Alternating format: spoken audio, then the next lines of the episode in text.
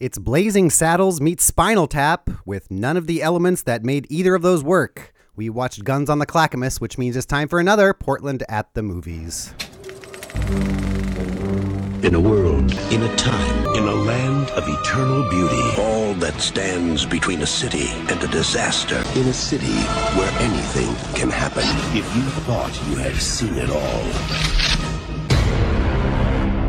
Uh, well, it's pretty. It's really cutting-edge humor. It's it's kind of humor that people aren't used to, and it it, it uh, breaks a lot of barriers. I want to do like pulp fiction, kind of you know, really hard-edge kind of stuff.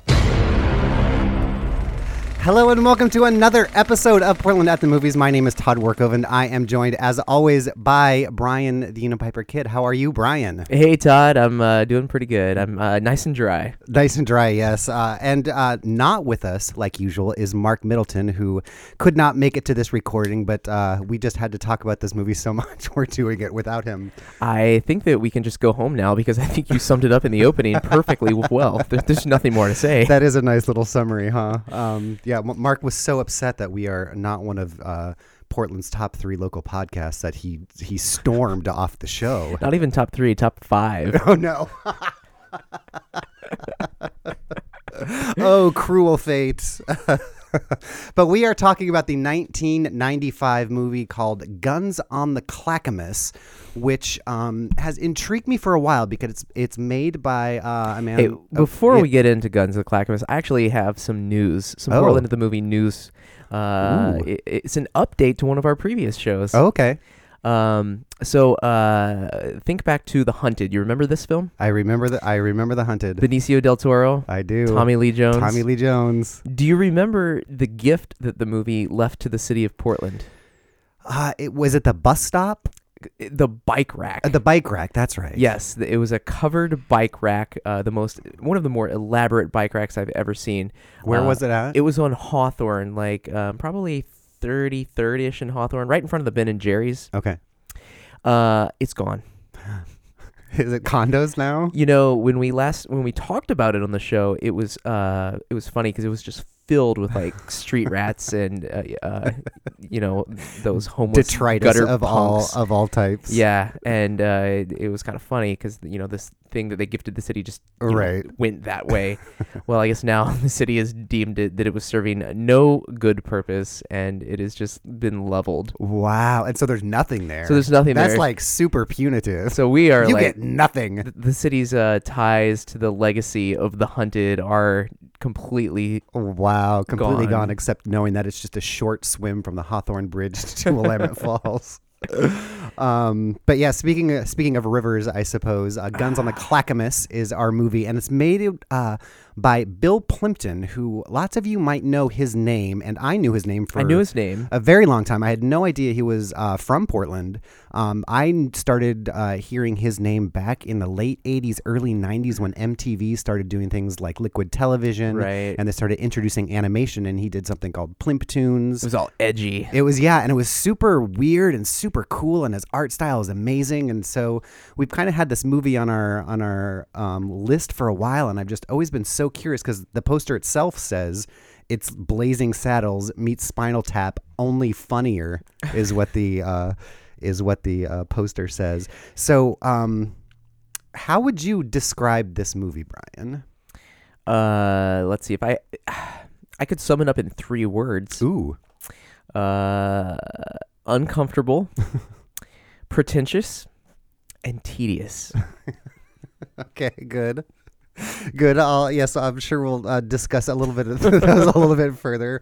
But yes, uh, uh, so Guns on the Clackamas is kind of uh, like it says, it's kind of a spinal tap. Uh, it's done as a documentary, uh, so it's kind of one of those uh, fake documentaries, kind of before Christopher Guest Yeah. wh- started making his because so of course Christopher Guest was in Spinal Tap, which came out Yeah. before this. yeah, But then I think the first one that Christopher Guest actually headed up was Waiting, waiting for for, Guffman, and that was later in the 90s, right. Uh, when when uh, that came out, and that I mean, So there weren't. I, I don't think there were a lot of types of movies, or this wasn't like a subgenre really. Yeah, which was point. interesting. The other interesting thing is is that this movie's just over an hour or so long. Are you sure about that? I'm not totally sure on that because the copy we procured from Movie Madness kind of has a scratch at the end. yeah. And so it just hitches for a really long time. I think it might be closer to an hour and 20 minutes. really? I think so. When when it, the, the the proper running length. You know, we could just ask IMDb. How it? Yeah, because I mean, at the end, I felt like it had, there was like the three scenes left, and everybody gets sick for some. But backing up, this movie is a documentary,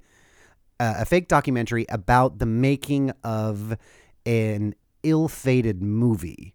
And that's the premise, and they're following this this this movie that um, has all sorts of things go wrong uh, during the. Now, that's my first question because there's a lot going on in this movie. There's parts of this movie that did make me laugh. There's parts that I thought were. Two two jokes over here that made me laugh. Which ones made you laugh? Want to go right there? Yeah. Get the good stuff out of the way. we can spread them out. Do one now, and we'll save one for later. Okay, okay. So when the movie opens, it opens. Um, oh, that, that's one of the things. Before we get to what I found funny, I'm Yeah, going to okay. tell you what annoyed me. um, is that the, the movie changes like kind of how it's being told. Um, it starts off with uh, an investigative uh, documentarian. Like a British journalist type. yeah, doing the whole David Attenborough accent. Uh, we're here in the Serengeti, except it's like the plains Yeah, of the Clackamas. The plains of the Clackamas. Um, and, and you you you're like, okay, so it's gonna follow this guy as he tries to document the movie, Right. But then you, we just lose that guy and almost never to come back. You know, when he comes back, when they need. He comes back three or four times at the end, but he only nods, and he's clearly in a different room than all of the people he supposedly interviewed, and that's Oh. how they hid the edits. Yeah, because yeah. clearly they needed to edit someone, and then they just cut away to this guy in like a conference room somewhere, shaking his head. Yeah, so that annoyed me. Anyways, the the line that I did actually think was funny was, um, one of the very first scenes. He is trying to gain access to the movie set, and uh, there's like the the security guard on set of the movie, and he won't let the uh, I think his name is Nigel. Nigel, they dared to name him Nigel after Yeah. Spinal Tap. Right. They won't let Nigel on set. And, and then Nigel's like, it's okay. I prefer not to have access or, d- um, you know what I'm talking about. Uh, no, I don't. Should I just play that scene? uh, it's probably not worth playing. But basically, he's saying that I, I prefer it when my subjects don't allow me full access. It makes my uh, less uh, uh, subjective reporting. Yeah, I do remember that. There was a couple parts too, because there, they were t- at some point talking about uh, food or something like that, and every once in a while they would, you know, when they cut away to a talking head, they would show their the name or whatever who they are. And one story, one of the talking heads was talking about was about donuts or something, and then they just cut away to a donut and labeled it donut A close up and then a close up of a of sprinkles, sprinkle. and it said three sprinkles, and it said sprinkles. That made me laugh. and then this this one of the characters had an obsession with those big eyes paintings. Yes. And at one point, he opens this photo album, and there's a family photo in there, and he had cut out big eyes and like put big eyes on his whole family in the family photo. That made me laugh. That's funny. I didn't catch that. But you were right about not the way that this movie is put together. Not only do we lose kind of that intro, the intro British guy talks about the director of of the movie Guns on the Clackamas, whose name I already don't The remember. fictitious. the fictitious director. So yeah, we should we should clarify. Guns of the Clackamas not only is the name of this film by Bill Plympton, but it's the name of the movie within, within the, the, movie. movie. Right. Yeah. Right. Um,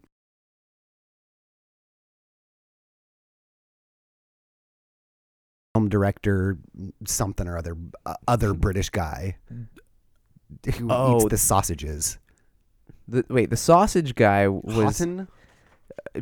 Holt, Houghton. Holton P. Something or other, and he was good grief, but he was like what you see the opening credits of the movie Guns on the Clackamas, and it's like produced by, directed by, edited by, written by, starring Houghton P. Something or other, and then it says directed by James X. That did make me laugh too. They did like fifty different something by Houghton P. Whatever. Yeah. And so it- James X was like the guy that he hired to. Right. And so it. right off the bat, we're being introduced to the director of the fictitious film that ostensibly this movie is profiling. And then we sort of lose him because, and we're told uh, this movie is not telling us a story, it's people telling us about a story like as if we knew like we ju- we don't are introduced to none of the characters. We don't know whether this movie was finished already and a success a, a failure it, it it both is in retrospect and unfolding at the same time which is weird Yes. um it none of it makes sense. yeah, and not, and and the closest thing we can kind of compare this to are the are the uh, a Spinal Tap in something like Waiting for Guffman, where you get to know the character. You're rooting for the characters because they have heart and they're trying to do this thing, even though it's silly. You you appreciate them for what, but we don't really get to know anyone because. And on the second time, on the second passing of this movie, I realized that I don't think the camera moves one time. Oh. Every single shot is a medium close up of someone sitting at a desk or sitting somewhere being interviewed. We're shown clips of the movie that don't look any different than the documentary footage. And all of that is just a locked down camera with everybody uh, in flat framing. And that, and each little section like that is about 30 seconds long. Nothing is longer than that. We're not in a story longer than that. It's just these 30 second blocks of the same camera angle with no movement. And it was driving me crazy. I think the only time the camera moves is actually in the very beginning when they're trying to get on set to the movie. oh, when they're walking down the Clackamas River, other, right?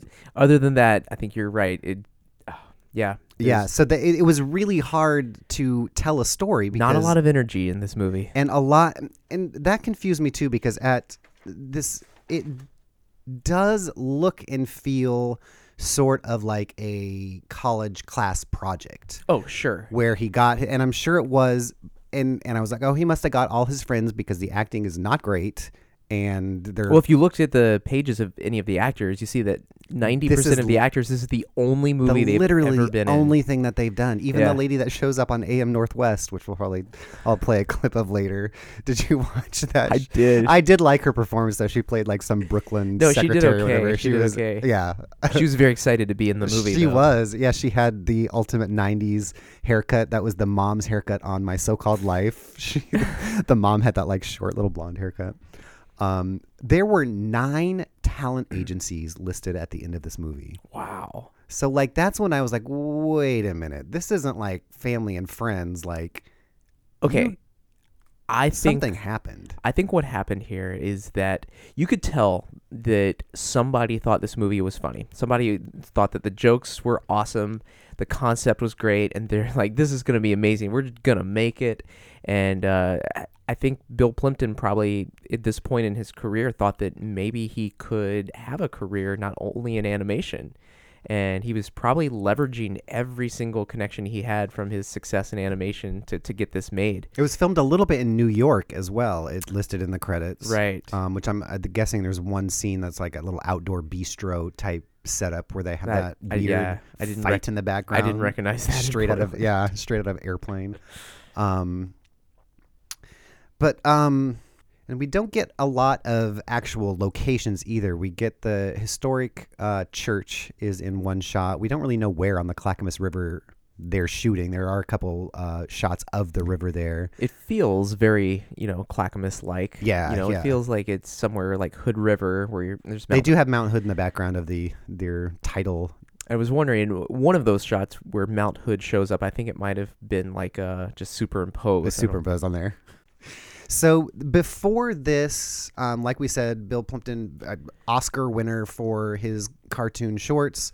had you ever seen any of his cartoons Um, I ended up I was kind of looking on YouTube just before we started here, and I I recognized like a bunch of them because, like I said, I saw them on MTV and I saw um, wherever you know whatever other cable station in the '80s was showing stuff like that, and um, but there's a clip of him on AM Northwest that I want to pull up here is because this the one where he's promoting this movie He's uh th- he's promoting this movie, yes. Um, but he the host talks about uh, how he got into uh, directing this live action film here.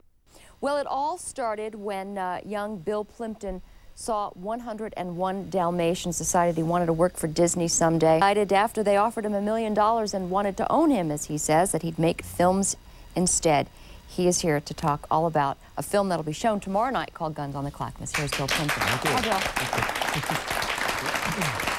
You loved animation so much. Mm-hmm. You did your own works, your own short animated films. In fact, one of them is this. It's Plymptoons, mm-hmm. which is a, a collection of your of your animated Yeah. films. All my Oscar-nominated films, my award-winning films, and this is how I finance all my films now: is the sale of. But what happened was Disney saw this and said, "Hey, we got to get that guy in the Did she payroll." just cut him You off? turned I down think a this is million poorly dollars to edited. work for Not- Disney, not which on- was your dream. Yeah, I heard that what they wanted me for was the the genie in Aladdin because it was real wacky and crazy, and they saw my films and they said, "We want someone wacky and crazy," and So that's kind of the backstory in that. That that's from uh, the special features on the disc. So that's why it's so oddly edited uh, by that lady.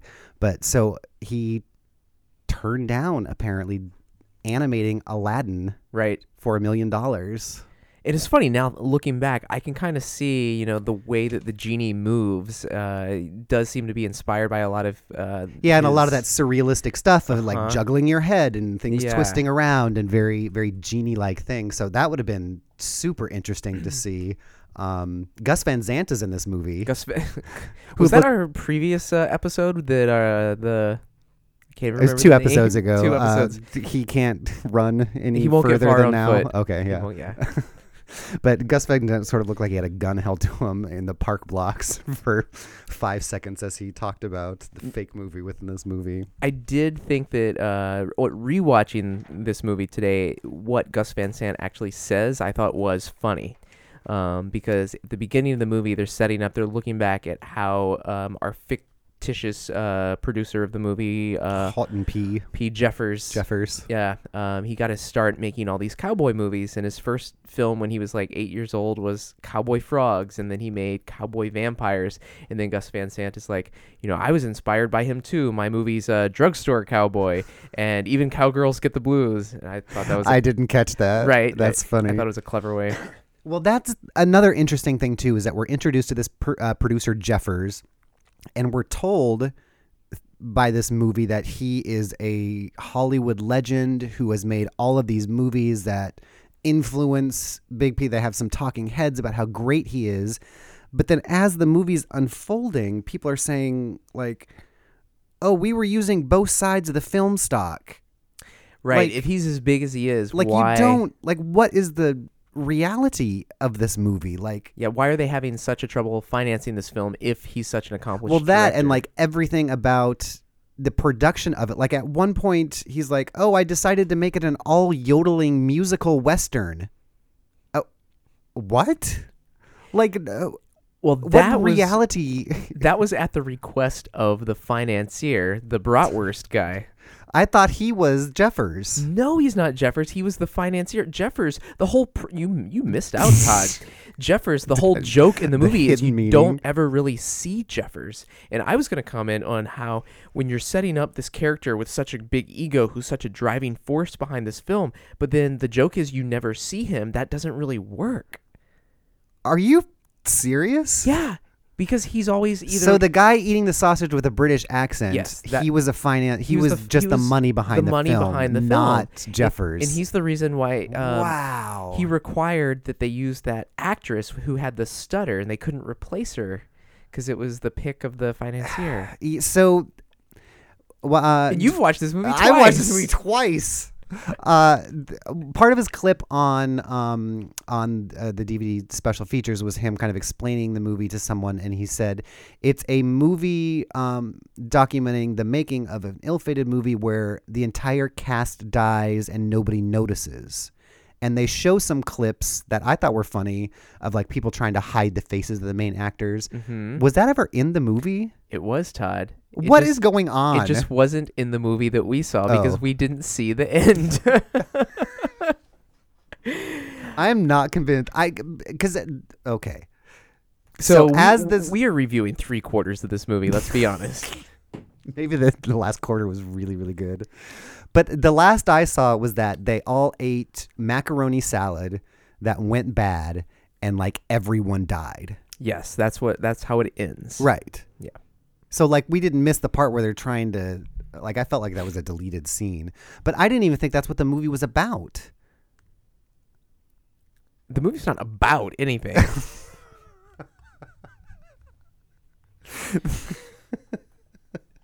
well, let's play a little clip from this movie about nothing. Uh, it's a little longer, but it'll give you kind of the pacing of everything and kind of the style. This is actually part of the movie I thought worked the best. Um, so this is an example of kind of the best of how it works. It starts off with one of the behind the scenes um, people talking about how they ran out of money and now they have to hire um, a bunch of different writers to finish it, and they they don't really care who they're hiring because they don't have the money. So it starts with the with the money guy. It talks to three different producers. Now this is the another time in this movie where four people tell the same joke. Like when I talked about that. so first we had the Bratwurst guy saying, "So I had this idea for a yodeling western musical." We cut to a second guy saying, "I got a call at 3 a.m. Suddenly we're doing a yodeling western musical." Cut to a third person. I got a call at 3 a.m. They told me we're doing a yodeling western. mu-" They did that four times, and so they kind of do this again, and then they they they paid off. So I uh, wrote tons of material for them, but I okay, heard, so here they make the same joke I three heard that they only times. used part of it for the death scene. I wrote tons of great material for them. But I heard they only used the part for the death scene. Yep. Wrote some terrific material for them, but they only used a little bit of it in the death scene. Oh, by the way, if you see Jeffers, tell him I'm still waiting for the check. Eh? The check. And here's the death scene from the movie. It's a poison arrow. We'll have to get the antidote in a hurry. Hold on, darling. Sonny, the lights are getting dim. I have to tell you something before I die. I've never told anybody this before. Yes, darling? Bootsy and Tootsie meow all day long, Mother Cat purrs and sings a sweet song. Even now, I- can feel your hot, steaming love axle work its way into my quivering chamber of delight. Come closer. A, a, a guy walks into a bar with a duck on his head. And the bartender says, What'll you have? And the guy says, I'll, I'll have a whiskey. And the bartender says, What'll the duck have? And the guy says, That's that's no duck. That's that's my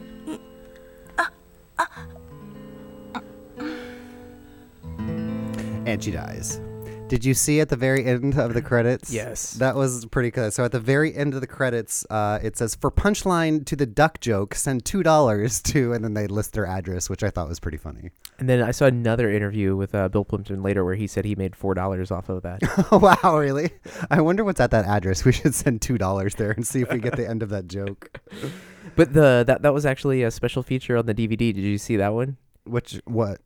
The, uh, so on the DVD, there's like Oh, I don't um, think you sent me that part. Oh, one of the special features is a slideshow of like 15 slides where the, it's like 15 possible uh, duck joke endings. Oh, wow, that's pretty funny. Yeah. Okay, I forgive them then. Forgive them for everything? For, well, let's not be hasty. and even so there there are there are bits of humor here that I think because of execution and because of of the acting and and the fact that the the camera and the editing and all that but then there's parts like one of the one of the quote unquote funny things that happens to this movie is that the main actress that we just heard doesn't want to kiss the main actor that we just heard because the actor had really bad breath and they draw out the scene for like five minutes of the worst acting I've ever seen of her like going in for a kiss and then oh pew and uh, and it goes on forever. And I just feel like like these people are f- funny enough to know he won an Oscar. He should know to stop the joke or uh, it There's it's a lot- baffling. there's a lot of jokes in this movie that just go on way too long. Yeah. To the point where you're right. They should know better. And so it feels like a conscious choice that they want the joke to run past the point where it stopped being funny And in then to kind of be a, like funny an again. artistic way. Yeah. like the Family Guy, the Family Guy thing. that always works every time. At one point, there were two kind of hayseed farmers sitting in their driveway. Who were they? I don't remember that part. They were sitting like on a cooler in their driveway surrounded by cats. And they were there for like one scene talking about something and then we never saw them again. And I blocked that completely. that was the part that was the the version you missed. Meanwhile, I missed the one where the guy doesn't show up at all. Uh Can we talk about how the humor in this uh, movie has not really aged well? Sure. Where do you want to start? it wasn't as bad as it could be when your when your movie kind of opens up with a Native American doing a a sacred prayer for the the blessing of the, the blessing film. of the film. I thought could have been worse since well, this was the early '90s. It still could have been worse, but it, you know, something like Blazing Saddles holds up, and even though it's offensive, there's like you understand that it's satire, and- Right. And, you know that like Mel Brooks isn't actually a racist, Right. But I- I'm sure Bill Plympton's not a racist. That's not what I'm saying. This you just, in: Unipiper calls Portland legend racist. you just don't get that same like understanding that they're in on the joke. Right. Right. And it makes it uncomfortable. And there's several scenes like that. Um like when they start uh they they wanted to hire I think they they wanted it first an all uh Native American cast and they start listing all the different people that should be in this movie and they're like well then then we we need native americans and then they they just keep pushing it and they're like women americans and feminist americans and female americans Right. and that like handled by someone who knows comedy could have been very very funny. Yes. I mean, I pulled up a clip um cuz one of the people one of the people in this movie reminds me uh, he's I think the um he's like the electrician or something on the movie and they kind of cut back and forth to him. Here's a little So he bought tin ones. It snapped, and you can see what happens. oh the safety guy the safety guy. People were beginning to doubt my professionalism. So he was dressed almost exactly like um, uh, Eugene Levy in, um, speaking of, in Waiting for Guffman. you know, school, people ask me, were you, uh, you know, were you, were, you must have been the class clown. And I say, uh, no, I wasn't. But I sat beside the class clown and I, I studied him. And Which makes me laugh every time. So there were a lot of parts where I did, I, I kind of understood where they were going. Yes, I understood. But then there was such fumbles that then it made me wonder if I was giving it too much credit. Yeah, I, I felt the exact same way where I could totally tell that, that, that the joke in their head it was funny and then the execution just stumbled. Yeah. Oh boy. I, I, I I don't it just boggled my mind the scene with the the stuttering actress and then they had the speech coach come out and they were essentially just like slapping this poor woman and humping her and like moving her face around try- Right. and like again the the joke was that the main actress that apparently sausage producer Yes. wanted to uh, have as the she stutters and she can't say anything and But it's just- that also goes on forever of It- this poor actress that can't really act trying to stutter and the whole point of the joke is just making fun of somebody that has that a stutter, stutter. yes. I was I was trying to avoid the obviously problematic portion of that. Well, that's what I'm trying Back to call out here. I'm trying to walk us back for no reason. Um, but so, do you think? Uh, did you find out what the end of this movie was? Did we miss anything? Did you? I did see one article that talked about the end of this movie. Okay. And uh, I will read you what it says. After Carl's safety first Huggins is fired, food poisoning kills the entire cast, and the film wraps up with lifeless bodies posed and production assistants beating off flies. Sounds like a hoot, right? that actually does sound kind of funny. like on paper, that could be funny, um, but it is it is surprising that uh, although I guess if you think of an animator, how they work. They're used to quote unquote having the camera like always in one place and having things move around within that frame because you're drawing on a piece of paper. Maybe he just was not used to. It was like just note like the the Lumiere brothers not knowing how to move a camera because they just lock it down and everything takes place in front of it. Yeah.